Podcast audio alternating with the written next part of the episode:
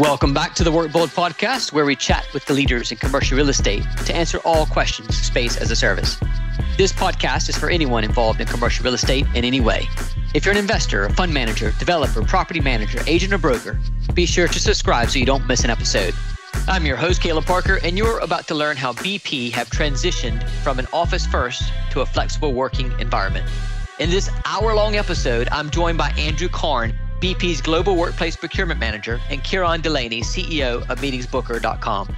The duo share insight into their partnership and how BP has balanced the well being of their team members while maintaining BP's strategic pillars of safety and sustainability. Now, I'd like to give a special shout out to Skift for publishing an early preview of this episode. See the link in the show notes. Skift is the most influential media brand in the global travel industry, also known as the daily homepage of global travel. And I have to point out that as of last year, Skift is a fully distributed company with no physical offices and teams across various parts of the US, Europe, and Asia. Thank you, Rafat Ali and team. Continuing with this episode's intro, you're about to, and I quote Skift's Matthew Parsons, peek inside the minds of BP's executives and learn how they're thinking about office versus remote work. It sure feels like a new beginning, end quote. Andrew shares how BP is evolving their portfolio strategy for hybrid working to empower their teams and enable success where face to face may be less frequent. We hear how they've teamed up with meetingsbooker.com to enable over 10,000 employees to book space for focused or collaborative work, aka meetings with colleagues and customers, either near home or anywhere outside the head office via Meeting Booker's digital booking tool. Speaking of the head office, BP did a 250 million pound sale and leaseback deal on their London HQ. Then right after, did a deal with the office group for 50,000 square feet of flex space. I ask Andrew what signal we should take from that. Segueing to the future of commercial real estate, we go on to discuss how the hospitality and commercial real estate industries are beginning to merge, with space operators and hotels starting to compete for workspace customers. And we look at the parallels in the business travel industry. As always, if you have any questions or feedback on this episode or topics you want covered, hit me up on Twitter. I'm at Caleb underscore Parker or DM me on LinkedIn. Now, I realize this one is a bit longer than normal, but there was just too much good content to cut out. So without further ado, let's kick it. Welcome back to the Workbold podcast. I'm your host, Caleb Parker. Today, we are trying something different. We're recording both audio and video. So if you're listening right now on your podcast app, there's a video version of this in the show notes below. Just check the link. And if you're watching this right now but don't have time to watch the whole thing, you can always download and listen to the audio version later when it's convenient for you. In this episode, we're going to hear about enterprise workspace procurement. Okay, that sounds a little bit boring. Put another way, we're going to learn how BP is planning their portfolio strategy and enabling their teams to succeed in a post COVID world where face to face might be less frequent, but more valuable than ever before. I'll be joined by Andrew Karn, Global Procurement Advice, Advisor for Meetings, Events, and Collaboration. And Andrew globally leads the BP Meetings and Events program as part of BP's reinvention of the workspace. And joining Andrew is Kieran Delaney, founder and CEO of MeetingsBooker.com, the global leader in meeting and workspace bookings with over 150,000 spaces globally and a dedicated enterprise solution for global teams to procure space on demand with inbuilt usage, expenditure, and safety protocols. I've asked both of these gentlemen to join me today to talk about how they partnered up to support BP's plans to lean into the future of work. Welcome to the Workbold podcast, Andrew and Kieran. Thanks, Caleb. Hi, Caleb. Great to be here. Great to talk to you. Uh, so good to have you guys here. You know, this last year we've seen lots of headlines back and forth. People going digital first, working, never going back to the office. We hear other people saying they're, they're nobody's going to work remotely. People are coming back into the office. You sort of see the headlines, but somewhere in between is the truth. And um, you know, there's a hybrid world ahead of us. And I'm just curious to you, Andrew, just to ask you a question: How has this last year of remote working impacted your portfolio strategy? Thanks, Caleb, and thanks for inviting me into this. Um, I think first of all, I'd say I'm not the uh, single person accountable for our workplace strategy. You know, um, I'm, as you mentioned in the intro, the meetings and events uh, lead for BP uh, centrally and looking at our supply chain and giving solutions that way. But um, obviously, as we will probably come on to talk about, there's uh, there's this sort of convergence across meetings and events, co-working. So, um, and how, but you know, to answer your question, from my opinion, from what I'm seeing and working with my colleagues, you know, it's um, it's significant. I think we're still feeling our way through, you know, um, what what COVID has and how COVID has impacted. Um, we've had a bit of a perfect storm in the fact that we were um, ready to reinvent ourselves as a company, as well as having this external world completely change. So, um, needless to say, all of that uh, allows us to really sort of step back and think what we need to do with our workplace. Um, it, there's going to be considerable change. I think that's fair to say, and I'd uh, you know most companies and corporates out there i would say they're going to look at change um, but i wouldn't want to deal in in absolutes to say we're all you know it's all going away we're all going to be moving to flex space and home working or we're, we're going to change all of our um, sites to these hubs um, we're going to have a dedicated you know four day week or three day week or two day week um, BP is, is a huge company. It is it's smaller than, than it was, but it is still a large company with diverse teams regions around the world, different types of job, different types of tasks. So I think we're going to be focused on tasks. I think we're going to be a task oriented company, and therefore we'll need um, the workplace portfolio to suit that. Um, square footage that may be slightly smaller than it was before, um, but I think it would be a, a repurpose of those workplaces, maybe more than you know the the heavy absolute cuts of down to you know the, the 10 20% or whatever you might hear in the market so i think it's accelerated some of our thoughts in the last year um, but i think we're still um, making sure we we give a little bit of ourselves the time is probably my overall answer yeah, it makes sense. And I suppose a bit of this is uh, sort of a science project to to sort of test and see what works and what doesn't.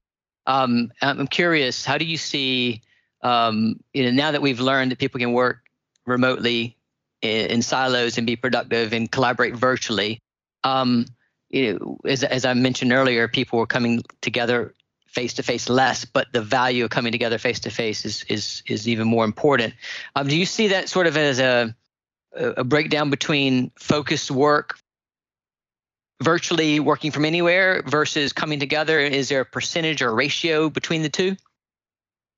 It's, it's a really good question. I think um, just most recently we've been shared that you know from our executive leadership and otherwise there's a kind of a rule of thumb like three and two work 60 40 um, but again that's that's going to be not suitable for everybody. I think we can all agree almost that five and zero or zero and five in terms of five working in the office zero at home or work from anywhere and the other way around probably doesn't suit anybody these days. But then again it may suit some people who may not have um, a, a, a, suitable working environment at, at, home, for example. People may flat share and all that sort of stuff. Um, and then, yeah, as we focus on the things that really drive value from being live and face to face, and there's things like you know employee onboarding, there's negotiation, there's critical business decisions and brainstorming. They, they traditionally see a stronger place to come together and meet.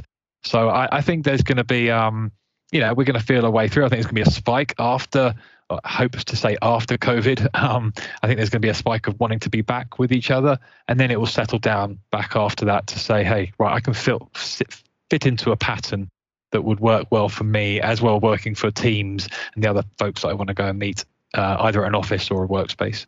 Mm, mm, yeah, that makes sense. Well, I, am just I'm just curious to see how this plays out, and I suppose you're you're right in the saying that it's um it's certainly on a case by case basis. Everybody's different. The key, in in my opinion, the key um, word is choice, and giving people a choice of what works best for them. Um, so it's great to hear that you guys are, are leaning into that. I do have a question though. Um, you know, last year um, there was, and I appreciate you're not uh, focused on the portfolio per se. Um, but last year there was a, deal that BP did, and I'm, pre- I'm, sure a lot of my commercial real estate folks want to hear about this. Um, they, you guys did a deal for your headquarters at St. James Square uh, in London, where it was a sale and leaseback. It's 250, uh, 250 million pound deal. Um, but then shortly after that, you guys signed a um, a deal with the Office Group um, for 50,000 square feet, and I, and I believe it was like 700 desks for a thousand people to share, or something like that. Um, and um, I'm just curious, does that represent a move into into Flex for BP, or is, does that signal anything? Um, I wouldn't look at too much into it uh, as as um, you know two things at, at once. I, I think that you should look at the two elements separately. We've been um, it, we've made no um, you know we haven't hidden the fact that we've been selling many of our um, large office hubs around the world uh, and then releasing them back. Um, we did that in Houston. We did that in uh, in us in our West London office. So this was part of that journey for for St James's Square, our headquarter. Um, obviously, um, leasing back for only two years is um, probably something that allows us to stay short to well, probably short term. You know, uh, keep our options open, understand where we want to go from there. But I believe St James has served us as fantastically well in a great location. So I'm sure um, you know decisions will be made, and they they won't be made lightly. Um, and then with the office group, um, that piece really was um, looked at for again quite a long time prior to COVID and, and separately somewhat to the St James's Square sale around um, our sort of innovation hub, um, looking at sort of digital teams coming together and really looking at where innovation could be brought together in a collaborative way with teams focusing purely on that. So something that's um, really suited towards them, probably a bit more dedicated towards them initially, is something that was was was you know put through as a deal and sort of focused on. So um, yeah, I, I, think I wouldn't look too much into those, but will we learn a lot from that? Uh, that's the secondary um, deal that we made. We probably will do because it's you know a, great location and great um, workplace to be agile in and to have teams working in in the modern way especially post COVID. So it's going to be really interesting, a bit of a, a telling tale of maybe where we want to uh, manipulate and work with what workspaces in the future. This is very interesting, and we, are certainly we, we saw that last year and was was tuning into that. So uh, we're very curious to, to to hear. So thank you for sharing. Um, well, speaking of leaning into the future and, and the way you would, would deal with workspaces, you recently partnered up with meetingsbooker.com, and maybe it's a good time to bring Kieran into the conversation. Would would like to sort of hear what this partnership looks like and, and how this helps you sort of manage things going forward. Yeah, sure. Um, so it feels it, it, feels recent, but it also feels for quite a while now. This uh, journey with with Meetings Book, which is fantastic, and um, we're about to expand our tool a little bit more, and then we look we've got a bit of a pipeline to expand it even further in terms of how we want to use it and have and live within our what we call it sort of an ecosystem of uh, of meetings, events, and travel for BP. So um, we started off looking at small meetings and looking for those uh, those opportunities where we need a, a small meeting space, maybe for half a day, a full day, um, quite direct, quite quick book um, with a card and, and simple to do. Um, gone down really, really well. Obviously, it was the timing was great at the time, but then it uh, slowed down remarkably due to COVID. But then as we move forward, we're opening that tool to look at other sort of wider venue sourcing that we can do through the tool, which is going to be great. And actually, not just doing that, but expanding and linking in lots of our uh, integrated um, safety elements and, and much more to it in our contractual base um, for these wider events that probably need that extra little bit more governance. So, um, really, really happy to be working with a market leader and working with a partner who who gets what we're trying to do, and actually for us, you know, selfishly leverage lots of the things that Kieran and team have been doing with other corporates and large scale organizations for footprint for knowledge, for um, user experience, and so forth. So uh, yeah, we're about to sort of embark on our second part of our journey, but all good so far. Kieran, I want to I want to uh, get you to chime in here because um, yeah. it, it, as Andrew said, you guys started off as a as a solution for um, meeting rooms uh, and booking meeting rooms, but now you're moving into even workspace. So can you elaborate on that? Yeah, I think that um, yeah, Caleb, great to join you uh, on the podcast. So I think with, with BP, I think it was two years ago, just over two years ago, we started our kind of um, relationship with with, uh, with Andrew and Richard and the team. And really, at the start, it was it was that use case of small meetings, right? And it was it was the case of having a solution that would allow their employees to search, uh, book uh, smaller meeting space on demand and in a self-serve capacity. So you know that was very that, kind of worked very well. And i think i think bp have been real innovators in this space because you know transacting and booking meeting space online is very new. Um, and they were one of the first you know global companies to see the advantages for their employees that it was it's a faster easier way for their employees to to you know get what they need, and in this case, it, it's a it's a meeting room. So w- within that, you know, the, the, solution I suppose has has evolved a lot. I think they're a very innovative team. You know, there's a lot of pillars of, of kind of within their strategy that they they want to bring into the platform. And uh, duty of care is a big factor.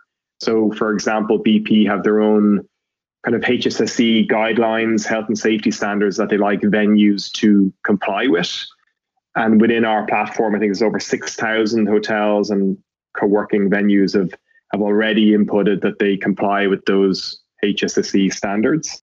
But yeah, and, and it's it's evolved now to the point where we're, you know, their employees will will also be able to book group accommodation via the platform and, and slightly bigger meetings and also on the horizon is the option to to book uh, workspaces as well.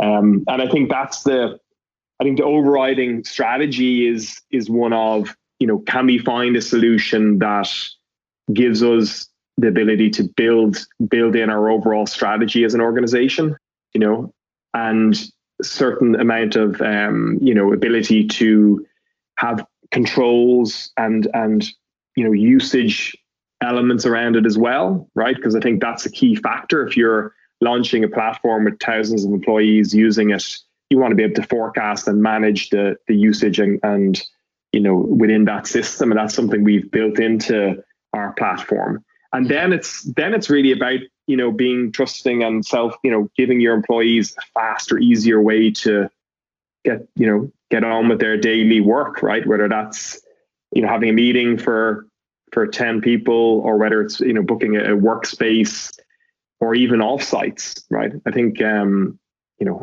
where a team are meeting up for two days overnighting you know to have a kind of a brainstorming session etc so i think the use cases have have evolved with bp and i think with covid as well we're seeing as in the general market that actually it's all about just how do we help people find a place to work right? And that can be in a multiple, that can be in a lot of different locations. It can be at home, the office, and then external spaces. Well, that that's the part that's really interesting to me because you know I remember several several years ago uh, when, when you and I, Kieran, were on the yeah. HBAA's um, um, Technology and Innovation Committee. We were talking about um, giving people the ability to, to book small meetings online in real time, like you book a hotel room, and and business travel has been managed that way for years, but it was like a foreign concept to talk about booking meeting rooms um, you know, like like you book a hotel room online.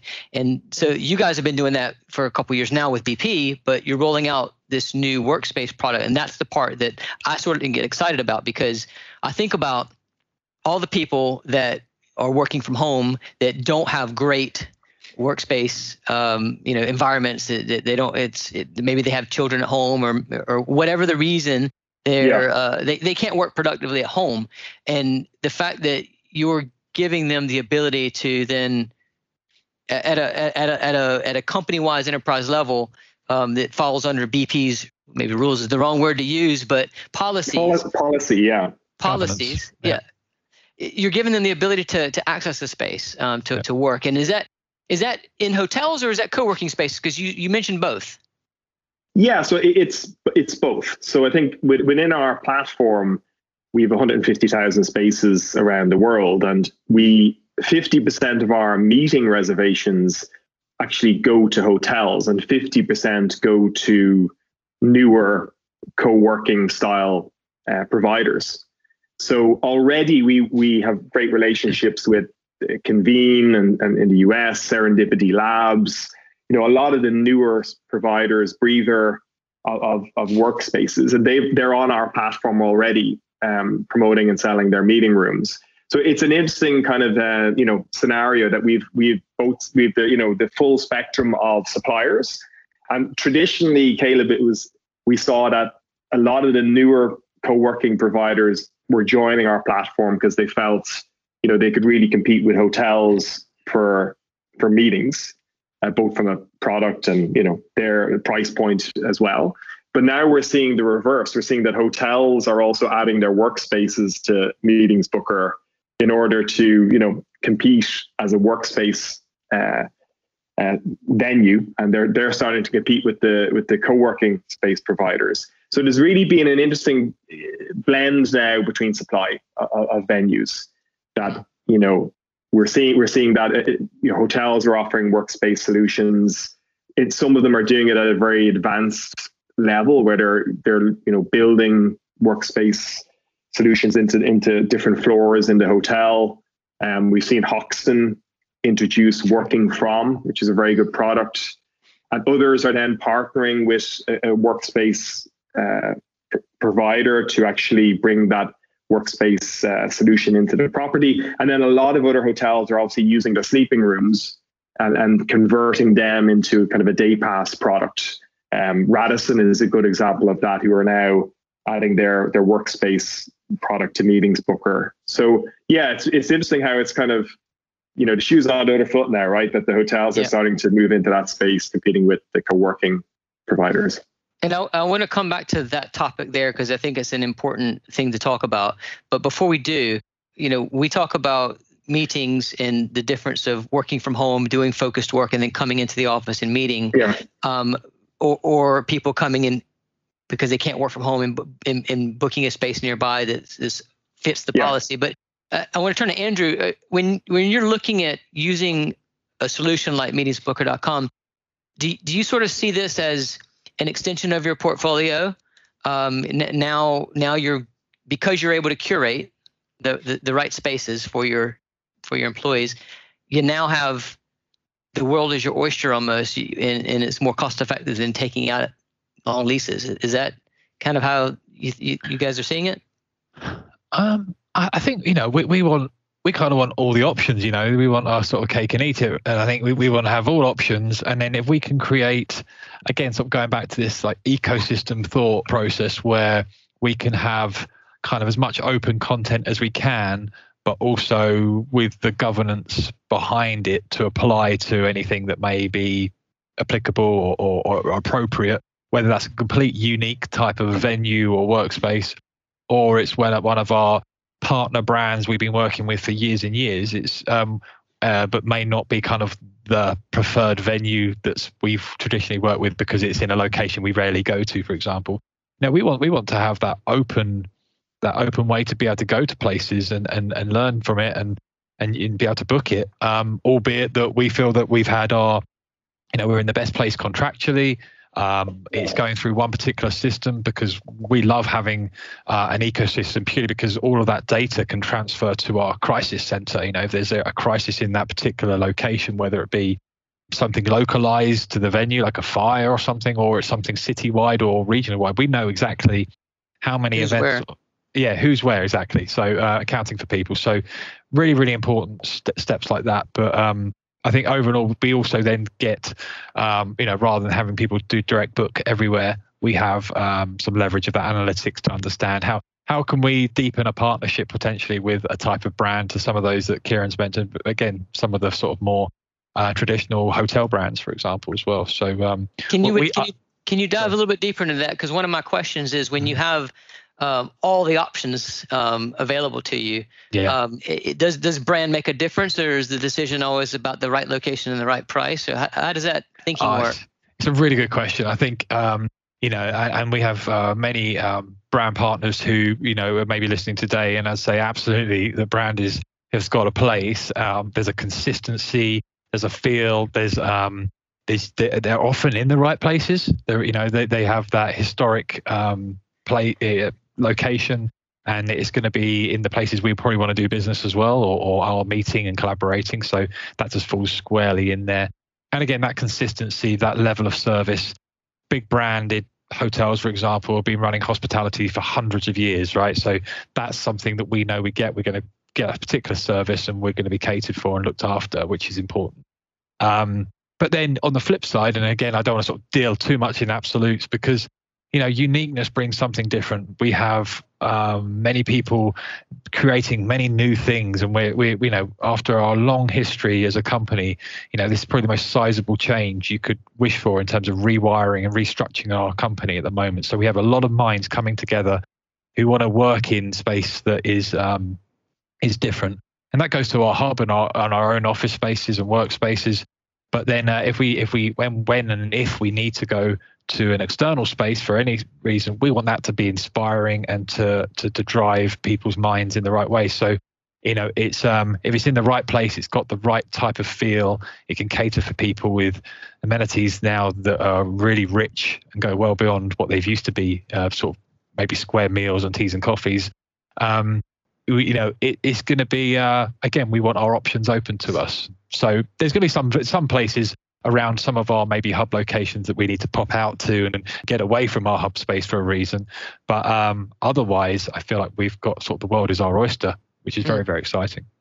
It is exciting, um, and it does makes it does make me feel like uh, going back to what Kieran was saying about the um, almost a competitive position between hospitality and the hotel industry that, that provides service for hundreds of years to commercial real estate, which you know usually it's respons- it's, the responsibility of the occupier, the tenant, the customer in commercial real estate to create its own experience for their employees. Whereas we're seeing these co-working companies coming in and, and providing an, an experience now, whether that be branded or not. So Kieran, Kieran, just curious, like, do you see a massive difference or a lot of overlap, or how do you see this competition forming between the hospitality industry and commercial real estate, or are they just merging now? What do you think? Yeah, I think I think they're merging in a lot of ways. I think you know on the supply side, you know, I think they've for, for meetings they've all they've all competed with each other for for a long time. I think for for workspaces, obviously co-working uh, providers are are specialists at that, right? And they've the that's their DNA. So I think they've they've an advantage, and you know I think hotels some hotels are entering that space, you know, but I think that's healthy. Um, and I think we're going to see that evolve. We're going to see a lot of you know newer style properties. Like we have a new uh, venue provider that has joined Meetings Booker called uh, Zoku, and they're in three cities now in Europe. And it's a subscription model where you can stay and work in the hotel for a month, and it's like I think it's two and a half thousand, you know, euro. So there's all these new style providers emerging, and I think over the next number of years, we're going to see that continue. Um, but I think it's it's it's also an interesting area because like I think we're we're seeing more and more new corporate clients that are actually it's the real estate director in the organization that is is signing up to use our platform, right? So we're now seeing that we have we have business travel uh, procurement directors who are you know using Meetings Booker to roll roll out our platform across the organization, but also real estate have come have come now to also use the platform, and that's that's very interesting, you know. And so I think on the on the enterprise side for the organizations themselves, I think that in many cases, you know, the teams are actually talking to each other, right? The the real estate team and the the business travel team are are on a call with us talking about how to use the platform. So I think I think the, the use I think what's happened now is obviously people you know been a big shift in the market and, and, people are working from home and, and I think there's a lot of different kind of drivers you know some organizations Caleb are coming to us saying that you know we're closing offices you know we have one new client that used to have 73 offices and they're reducing that to 18 mm. so they wow. they want to have a way yeah they want to have a way to just have regular team meetings using using meetings booker we so, have another can i can i yeah. interrupt you on that an example so in that in that example uh, historically uh, people are using meetings booker to book meetings and events so if this company is getting rid of offices and they're just going to come together for meeting and events presumably they would just continue booking hotels like they have in the past but are you um, seeing now that they're actually no they're going to more office co-working solutions yeah, I think so. There's different use cases, right? So with, this particular company, it's it's they want to have weekly meetings for like a, a, large number of employees in different locations, right? So they're thinking, you know, we used to have an office where we had like you know 57 people. No one's using it. We're going to shut it down, and we're going to just have weekly meetings, right? So there'll be two weekly team meetings, and people work from home, right? So where they meet like we're quite like we've always had choice on the platform. It could be in a hotel, a stadium, co-working space, right? So the choice part has always been on our in our DNA as well. Um, ultimately, what you want is that they need a meeting for X number of people, and they'll have that choice on the platform to search and pick, select what venues suit their needs uh, within the platform. I think one of the things we're seeing, Caleb, is we have a channel manager solution. So actually, venues can give pricing to specific clients. And that's something that's growing now as, as we're seeing in, increased demand for, for meetings. And a lot of the you know real estate directors are, are looking at that as an opportunity to say, right, well, let's use the channel manager system. And we know we're going to have weekly meetings in a particular city. So let's just go out to that city and get better rates from, from the suppliers. Um, but then you also have a situation, Caleb, with another client of ours, again, as a new client, who is actually hiring a large volume of remote employees, right? And with them, it's about hiring, being able to hire and retain talent that work remotely.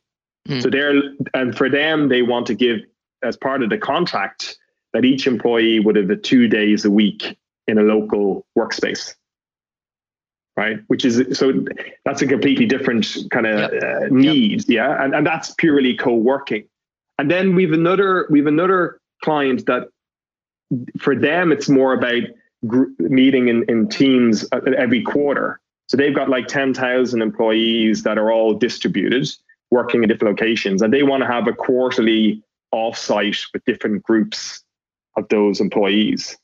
So i think i think with bp it's interesting because they're kind of they're using our platform in, in a lot of different ways. But actually some companies are starting with, with a need of a more immediate need of we've reduced offices. You know we want to get kind of flexible meeting spaces. Others are thinking more about workspaces. Um, and i think the one that's probably beginning to happen now is just about travel and yeah. and how that's changing as well and, and the idea of offsites and or, yeah. or also you know that's a new area i think once once we start to come out of covid i think we'll start seeing that advance a lot as well because travel is changing business travel has obviously changed because of covid but people are leaving cities now and you know a lot of american clients that we have are letting employees leave San Francisco, right? And that's a whole anywhere. new dynamic. Yeah. Yeah. Well, uh, there was a, a, stat recently about Nigeria.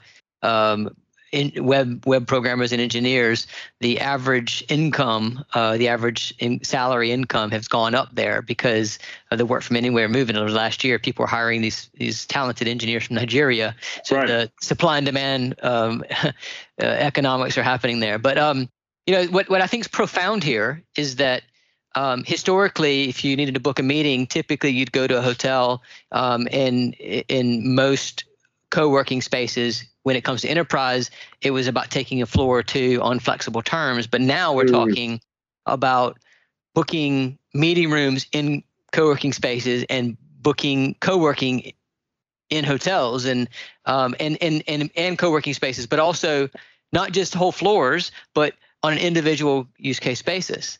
And so yeah. to me, that's that's profound. And I wonder, and I'll, I'll ask you, Andrew, do you think that because you, have been dealing with uh, meetings and events for so long, do you think that the co-working or commercial real estate world can compete with hotels when it comes to the events, and then vice versa? Can hotels compete by providing workspace? It's, uh, it's a good question. I think I think yes. I think there's going to be a really healthy competition. To Kieran's point earlier, there there's this convergence, but um, you know, you'd want each of them to also not forget their their original USP, you know, the unique uniqueness about it all.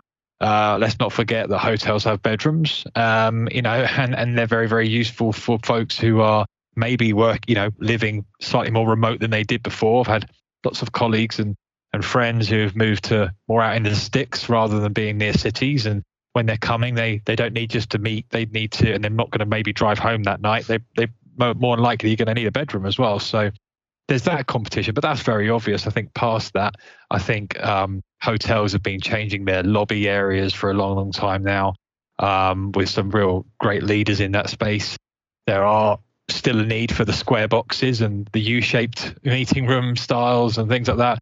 Um, but it's really great to see this sort of diversity going across there and, and using their spaces in a real agile way for the different types of meeting and events. You know, BP could put five different events in one hotel in, on the five different days, and they could be completely different. They could be from different entities within BP, but they could be completely different needs and requirements. And you know that we're seeing some, well, we're seeing quite a lot of hotels that are doing some really great jobs on that diversity.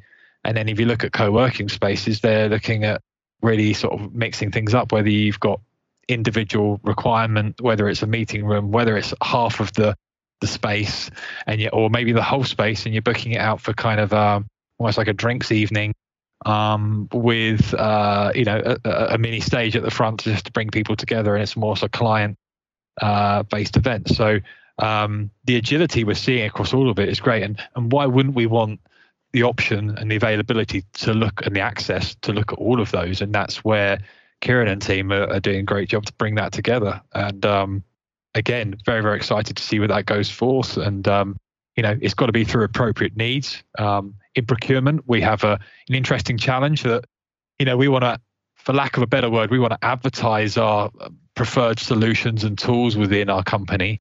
But we also don't want to be seen as pushing it out and saying, this is a, uh, you know, you must go and use this. You must go and, you know, let, here's these great discounts we've just negotiated on this airfare, for example, this airline. Why don't you go and use them? You know, that's not the right message. You know, we want to be um, spending our dollars and pounds and euros wisely. So, but if there is a requirement, and if you need to do this, and it really does fall into the to the area of needing co-working space or or meeting space or or again business travel wise, here's all our preferred suppliers with all the governance.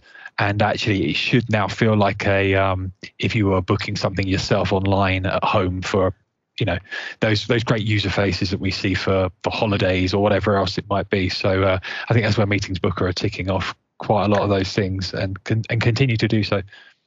Caleb, I, I sorry, Caleb, I think your point about the um, the kind of ad hoc, right, where it's like you know people just using a co-working space and and not necessarily you know having a traditional kind of um, large agreement with that co-working space. I think what's happened now is just there's a new scale, Caleb. There's a new scale where you know companies have like thousands of employees that they want to provide them with a co-working um, solution one day a week or two days a week, right? In in 15 different cities around yep. the world.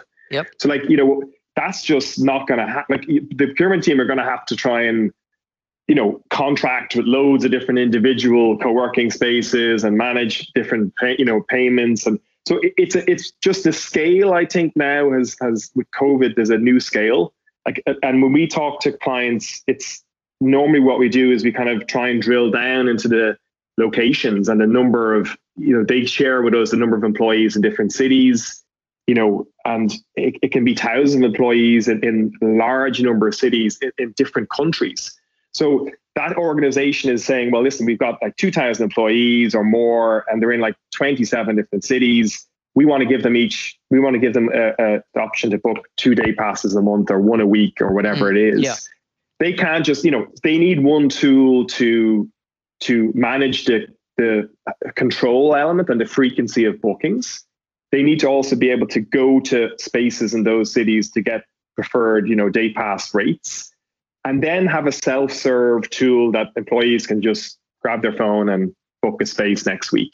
Mm. So it, it, it's that kind of. I think when you get to that scale, it changes the dial in relation to you know probably what was what happened pre-COVID, where it was a bit more local in the city. You know, where you kind of go to your local uh, co-working space and and did a deal yeah. with them. Um, well, back in back in my Regus days, uh, many moons ago, um, we had a corporate accounts team in Dallas, and, and I was in Washington D.C. Anytime an enterprise customer uh, came in, in, to talk, any, anyone from an enterprise customer come in to talk to us locally, we had to refer them to Dallas to the corporate office to to, to do a, a nationwide or a global deal. Yeah, and and I think in our in in our part of the real estate world in flex space as a service, we think about Regus and the WeWorks as being the the the ones at scale. There's a there's other big ones, but those are the big yeah. big two. But what you're doing here is effectively um, creating a, a, bigger corporate accounts team um, than yeah. than any one brand could ever accommodate uh, mm-hmm. in in terms of scale. So you're able to to provide that to uh, BP and, and enterprise customers like that. Yeah, and I think you're right. There's like we have an API integration with Regus, so we have all their spaces globally And I think there's also so many newer providers that are are market centric. You know, like there's Deskeo in Paris who are really strong and you know one of the biggest providers in Paris. You know, iconic offices in Dublin. In the in the UK, there's like Ariga, Argyll mm-hmm. Club. There's a lot of and you know, and then you've got Serendipity and Convene. So there's a huge part of the market as well is kind of very strong co-working providers in different jurisdictions that have you know 40 50 60 uh, locations um, and i think the, the overriding i think what the parallel with business travel and with real estate that we see is the overriding principles are the same like it's about finding a tool that gives you flexibility right that you can you flexibility but also you can build in your strategy and whatever that strategy is that strategy might be that you know you want to just have day passes. It might be that you want to have meetings a day pass. You know, so whatever your need is, you, you you say right, that's what we want, and you build in your your kind of your policies within the solution. Um, so you've a, a level of control. When I say control, it's not that it's just about usage, right? You, mm. you can't just open up a new solution to thousands of employees without having some sort of element of right. How will people use it? Um, yeah, and, and then it's about the self-serve part. That's the that's where the employees that's what employees want you know like we see that 50% of our on-demand bookings for meetings the meeting is taking place within a week yeah wow. You know? Wow, yeah. So so it's like that's what you know we just it's it's about providing something that doesn't slow down your organization right? You need yeah. your organization moving fast. You need people to find a place to work and do what they need to do without taking them to you know a long time to do it. I think BP were one of the first to kind of see that benefit and think of the employee and say, right, the employee here, you know, we just need to we need to help them as well. And and that's the part that I think is the final element, right? So it's it's flexibility, it's it's the central organization have some level of management of the solution. And then once that's built in, the self-serve element of, of using it um, works perfectly, right? And then all the data goes back, and then it's it's about learning about that data and and expanding it as time goes on, and and uh, building those learnings into the into the solution over time. I, I was just going to add that I think that you know what you mentioned about scale as well. There, you know that as as companies, you know, and as uh, hopefully we all agree we're coming out of COVID in, in some respect, you know, the puzzle piece there is and the and the change of our footprint and our you know square footage around the world in our office space there's a transition period and, and and through a transition you often need tools and solutions that are gonna help through that you know as we work out how we land on our working patterns and our workspaces ourselves so a puzzle piece of a company like meetings booker to fill in that gap uh, and, and you know and to, to allow us to be part and then to be part of the future is is massive so we're we're really really excited to see how Meetings Booker going to support that transition through how we do change our workspace going forward, and whereby you know we might have to do some. You might keep even one major office or hub in one particular location, but you know, do we need to possibly do quite a lot of work to re, you know, go and do a lot of work in their construction work to change it around properly? Therefore, that equals potentially people, you know, not just being forced to work in their bedrooms again, but maybe be able to have a a, a co-working space or, or a meeting every other week or whatever it might be that flexibility. So tools in that way gives that agility as we come and away from covid yeah. hopefully no it's a very good point and i think you know what what what i what i take away one of my favorite things to to talk about on on, on my linkedin post with with dave kearns up in canada is about putting people uh, in control, mm. putting them at the center of the universe and empowering them. And I think what you're what we've talked about today is taking the procurement process of meetings and workspace from a B2B sort of model to a B2C model.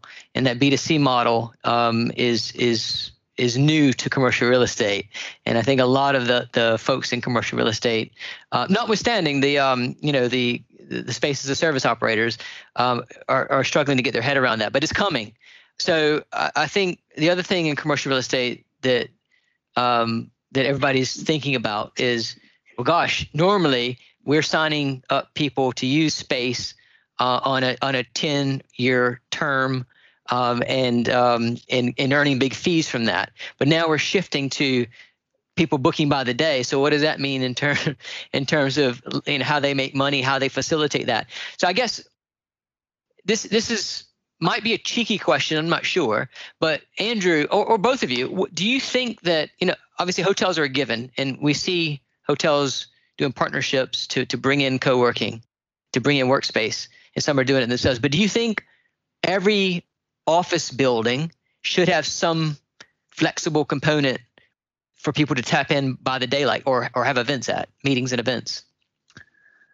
I mean, I, yeah, I, absolutely. I mean, you want you want your workspace to be agile to do that. You know, I've uh, worked luckily in our West London base for, for many many years, and had the you know the, the pleasure of visiting many of our BP offices around the world.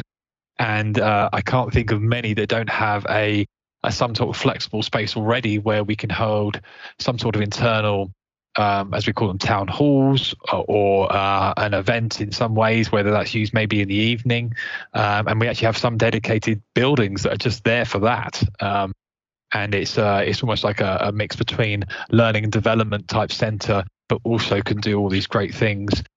Plus, with all the benefits of all of our digital tools that are obviously ever change, but but you know that we can plug and play straight away. So um, Absolutely, I'm saying that's that's that's the thing that seems to to me our uh, post COVID will really rocket onwards because most people will come to I would say you know most people not all again but a lot of people want to come to work to collaborate and to host meetings and events and be there and you know not just use a whiteboard but maybe a digital whiteboard with other folks who are remote um, and I think that hybrid element is really, really exciting. If hybrid's done properly, and uh, you know the two separate audiences, the remote and the live, have equal opportunity to um, engage with the content and possibly engage with each other, we've got really, really exciting potential there. Because even though we might have a team of twenty, you might have five who just can't get there that day. But how are you going to bring the, How are you going to bring those guys in? So um, I think absolutely that's for me. Uh, you know, it's it's almost going to be a must-have that we have.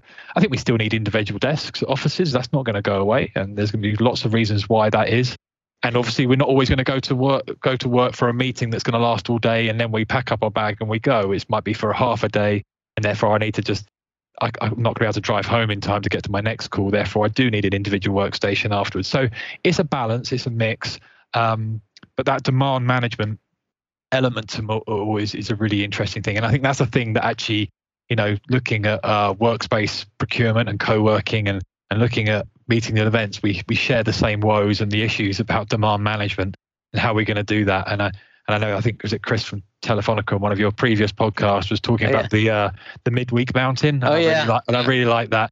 And I think that's a common fear that may happen. So how do we plan for that? How do we work that out and really um, make sure that um, you know, even things that, you know, I see the future of, of bookings is going into a workspace and saying, I could almost book on a phone or a system um, my parking space, maybe a workstation, of course, the meeting and event area that I want, but also maybe my gym pass for the day, uh, you know, and things like that um, going forward. Uh, and that's that's really really exciting. But and that would hopefully lead towards better demand management, albeit that probably some people still want it the day before, you know, 24 hours. So sure. um, yeah. So answer your question, I think agile workspace is is is a must have. Yeah. Yeah. Okay. I'm sorry. Uh, yeah, I was, I'm going to pose the same question to you, Kieran, and, and, and I'm presumably the answer is yes, but please elaborate. But then I assume that you would, in doing so, you're going to hope that um, all of these spaces are bookable through your platform. So yeah, I think listen, it, it's it's changing in front of our eyes, right? I think you know a lot of organizations are now changing their offices as well to to be more like a, a drop-in collaborative space. Um, I saw Revolut, for example, they've launched kind of Rev uh, Labs, which is a exciting kind of strategy whereby they're changing their offices into more collaborative kind of spaces. There won't be the same kind of desk idea. It's more about let's come here to collaborate and meet the team and um, and I think that's that's going to increase. I think a lot more organizations are going to follow that kind of strategy and have kind of work from home as a place where you you you know you work and, and get your work done, but you go to the office and other spaces to collaborate.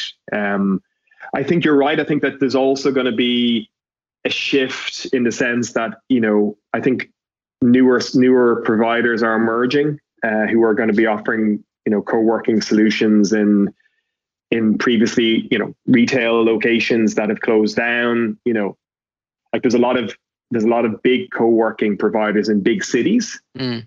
but there's also a lot of people leaving big cities and going you know going to smaller locations and I think a lot of people in the in are talking about that gap, right? That in smaller locations well, we start to see a, a, kind of new breed of smaller co-working space providers emerge. Um, and the other area, Caleb, as well is you know a lot of our newer clients are kind of saying to us, you know, we we we have leases and we have you know we we we need your tool for remote employees, but we actually have leases in some buildings that we could actually put on your platform. Right. Wait, so, so is that is that for them to make available to anyone or for their own employees? To make available for anyone and right. their own employees. Yeah. So what you're kind of saying, that idea that they're looking at their space differently now, thinking, you know what, do we need? We don't need three floors anymore. What do we do with the top floor? Or you know, do we change it into a co-working space product yep. and people can use it? Um, so yeah, so it is. It, it's it's changing, and people are trying to figure out the the what to do and how to adapt. And there's a lot of new startups joining this, the market, and we see a lot of them in the US that are looking at this opportunity for you know using the the retail spaces that are going to close, right? And there's going to be spaces available, and how to cater for the growing need for for remote employees. And naturally, I think they'll they'll come on to meetings booker, Caleb. I think they'll We'll be well, the first course. ones. We'll be the first ones they call. well, you know, on, on your point about the um, the smaller markets, the smaller cities yeah. and, and, and villages and so forth across the UK, for instance, or uh, anywhere really. Um, the big cities have all the co-working spaces and all the brands and all the hotels, but the smaller markets they might not have uh, readily available co-working spaces just yet, but the yeah. hotels are there, and so I I think, and I, we've had conversations about this, but I think the opportunity there is for the hotel to um, bring in some sort of workspace product, um, either on their own or or if if they wanted you know to partner with some of the experts in in the co-working world to bring that in together. It just happened in Amsterdam. Uh, I think is it Leonardo Hotels just um, or yeah. Apollo Hotels, I forget which one, just partnered with I, IWG yeah. Um, do you expect to see more of those types of partnerships, Kieran? I do. Yeah, I think it's um, it's Apollo, but they're part of Leonardo Hotels. Yeah. So yeah, absolutely. I think that's that's you know that's that's what I would do. I think if I had a hotel, you know, I, would be looking closely at that. It, it, I think hotels should look at it as as like how do we utilize space, right? And you know, hotels have many of them have gyms, many of them have you know, uh, bigger ballrooms, you know, uh, different spaces, restaurants, bars. Mm-hmm. You know, they need to look at them and go, right, what's the return here? For do we need as big a bar? Do we need as big? Do we need that second restaurant? Really, it's only open yeah. the weekends. Yeah. Right. So let's the second restaurant open on the weekends. The revenue is X. If we turn that into a co-working product, right, then people are going to be coming to our hotel every day. Yeah to, to work where you know so that that's a they you know so i think that destination opportunity is is a real is a real opportunity for hotels and i think we mentioned it earlier on hoxton you know have really done a great job with that. Like in, in their in their co-working location you can just you can order food from the restaurant brought up to your desk. Well it's that's, it's that's it's cross selling yeah it's, it's cross selling tapping into the hospitality uh, yeah. aspect. But I think also hotels are used to transient business uh, and tapping in into travelers. Whereas if they bring in a workspace product like you're like we're talking about, yeah. then they can actually tap into the local market, people that are there yeah. all the time who don't want to commute into a head office but have a place to work close to home a few days yeah. a week, and that becomes recurring revenue. Yeah, and it's like a gym, like the same. Yeah, gym is a similar idea, local market, and there's a lot of cross selling opportunity there. That, that that for me is the you know, is the big. If I was a co-working space group, I would look at that and I, I would look at that and go, you know what, that that's a scary concept, right? Because that really then becomes a kind of a destination. You can stay over if you need to. You can pop down to the gym. You can. So yeah. Whereas I think the bedroom hotels kind of positioning the bedrooms as as workspaces. I think the longevity of that as the market returns, will they continue that? Right They Yeah. they may they might kind of say, well, actually, let's change these five bedrooms into. But I think you know once the market returns, will they keep that or will they just go back to selling the bedroom as they normally Yeah. do, right? Um, whereas I think the ones who are building in that co-working product within their their their overall uh, offering could really have a great opportunity to the benefit of cross selling and the benefit of accessing a new customer base is is very strong. And I think it- the, the regional one, Caleb, as well. It's not just hotels. You know, there's there's golf clubs, Sure. um, right? You know, we we had, we had a rolled out a meetings book with a new client, and we could actually pull some data, and we saw that you know they were they got a lot of their staff were already using meetings booker, and they were booking mu- you know museum venues. You know, uh, there's some venues in our platform that are actually like restaurants, and the second floor of the restaurant is is, is are, have meeting spaces. So you know stadiums, right? There's like stadiums where you can go. Yeah, so there's a whole range of providers that I think could start looking at this space and um, yeah, maybe having a, a game a game of golf and working for half a day sounds pretty good to me. well, I'm sure that's been done before. Yeah. Um, but no, you're you're right, and that that multi-asset class, so to speak, if I use commercial real estate terms, and bringing workspace to um, to to these different assets is it, there, those are conversations that are happening today. I mean, I'm in conversations with some of the stadiums and hotels right now Yeah. for, for our company, and um, that is that is part of the future. is is part of the makeup. But uh, look, um, we could go on and probably have another whole podcast on on that topic. I think this has been super insightful for everyone. Um, if, if you know you're listening today and this has driven some questions, um, send them over. Hit us up on um, on social media, and then uh, we we've been talking about maybe maybe hosting a a clubhouse session or two later on where, where we can do some live q&a um, post podcast. So if you've heard something in here that you want to talk more about let us know. Um, i have three last questions. These are these are the quick fire questions. You- you're limited to like 10 seconds on your answer but uh, they- they're, they're really easy. Two are work related one is not. Uh, and the first one is and i'll ask both of you um, who's who inspires you uh, in, in in in your industry? Like who inspires you? Who's doing all the cool stuff right now that's changing innovating Do you want to go first, Andrew? You go. You go. For me, uh, Airbnb. Airbnb have just over the last number of years done an amazing uh, job in kind of bringing a whole new market to life. Um, I think closer to home, I think the Convene in the US, I think they've Yeah. really adapted, like Ryan and his team have really adapted to bring in kind of hybrid meeting meeting elements Absolutely. into, into their product. And also, I think you know we've we've just closed a partnership with American Express uh, GBT to power a new workspace and meetings reservation solution for them. Like they're showing a lot of innovation and looking at adapting quickly to what's happening in the market. And I think people like that we we always like, right? Anyone who's kind of sees sees change coming and wants to adapt quickly to it. So yeah, those three would probably jump out.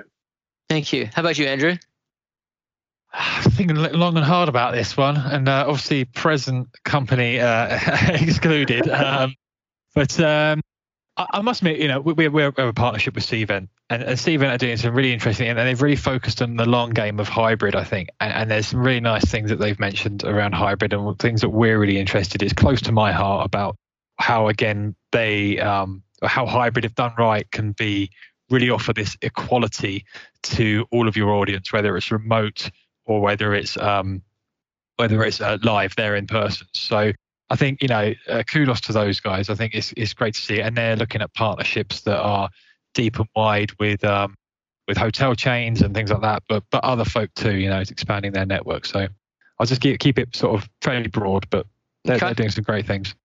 I'm gonna I'm gonna keep the next question. Start with you again, uh, you Andrew. Um, and and it's um, what's the number one media, whether it's um, a, a website or podcast or whatever. What's the number one media that you frequently consume to to to learn how to grow in this industry? Oh wow. Um, I, I like sometimes just to, to get out of uh, of the industry and look at things from a different point of view. So um, you know, I think keeping your toes dipped into just how uh, the world's working on things like simply just like Instagram and, and some of the socials like that. Um, obviously, LinkedIn uh, some people are saying it's moving towards more of a, a slightly social Facebook, Insta, Instagram world. Um, but um, I, I, think uh, I know I, I, like Instagram for many things, and I follow uh, friends and family and things, but but many other uh, interesting areas that can just give you so, so just a different way of thinking, you know, and creative thought to um, to, to how you may go and apply that back to your work life. So it's again a bit of a broad answer, but uh, sure. you can go again, go and find whatever you'd like to find. How about you, Kieran? For me, I'm a big fan of Skift. So it's yes. S-K-I-F-T dot com. I just think they're brilliant. They're so cutting edge and, you know, they just write what they think their events are really, really good. I went to one of their events in Germany and I just was blown away. Just the questions they ask big players, you know, they're asking Airbnb and Expedias and really tough questions. So Skift are really, really good. Um, big fan of LinkedIn. I think for real estate, I've kind of seen that there's a lot of people like you, Caleb. There's like probably, you know, you, there's Dave Carnes you mentioned in Canada. There's um, Phil Kirschner in, in New York so there's a lot of people in who are kind of I, am starting to follow, and, and they're yeah. doing club, clubhouse sessions and videos on LinkedIn and you know videos on Instagram. So uh, generally, I, I kind of follow certain influencers in different spaces who you know I think know a lot about that space and listen to them, whether it's on a podcast or a clubhouse or um, LinkedIn. Excellent, great names in that list. Okay, I'm going to switch gears now. The last question is maybe the easiest, maybe the hardest for you. But when we get out of COVID and, and we're able to travel again, where's your favorite holiday destination? Who wants to go first? I don't mind going. I don't mind going. I, I, I grew up going to uh, one of the Balearic Islands, Menorca, and and I love it. It's um it's kind of an authentic view. It's not over touristy. It's um it's got the beaches. It's got kind of uh, that Spanish uh, way of life, but with a Catalan view, fiestas, things like that. Uh, good food, good beaches, not too noisy. So uh, yeah, planning to get there as soon as I can. Sounds sounds amazing. I, I want to go too. How about you, Kieran? uh, has to be the side of France. So oh, my, yeah. wife, my wife Nora is from from the side of France. So yeah, like no renting renting a house with a, a pool and you know near lovely towns and vineyards and good wine, good food, sun you know, maybe a sneaky golf course somewhere as well. That's that's looking good. So that's that's first up for us once uh, things return to normal. So we do this podcast next time in person, uh, a, a, year from now, to to see how things have gone. Which one? Where are we going to the, the Balearic Islands, uh, Menorca? Or are we going to, to South France? I don't know. Uh, Good point. Do Either. Do a tour. Yeah. All right. There's a, there's a golf course there, Kieran. Very good. Excellent. Guys, thank you so much. Really appreciate you joining today. Thank you for tuning in. Uh, whether you've watched this or listened, please tune in to the next time. And, and until then, take care of yourself. Thank you for tuning in. I hope you enjoyed this episode. Don't forget to subscribe to our podcast. And remember, fortune favors the bold. Drumroll, please. P.S. If you want to find out about future proofing your portfolio, head over to newflex.com. You're listening to a podcast company podcast. This was made by Podcast Syndicator, where we help you go from start to grow to making money with your podcast. Let us help you share your message and your voice with the world. Reach out now, Jason at podcastsyndicator.com or Brett at podcastsyndicator.com to find out more. Thank you for listening, and do come back to hear nothing but the best podcasts.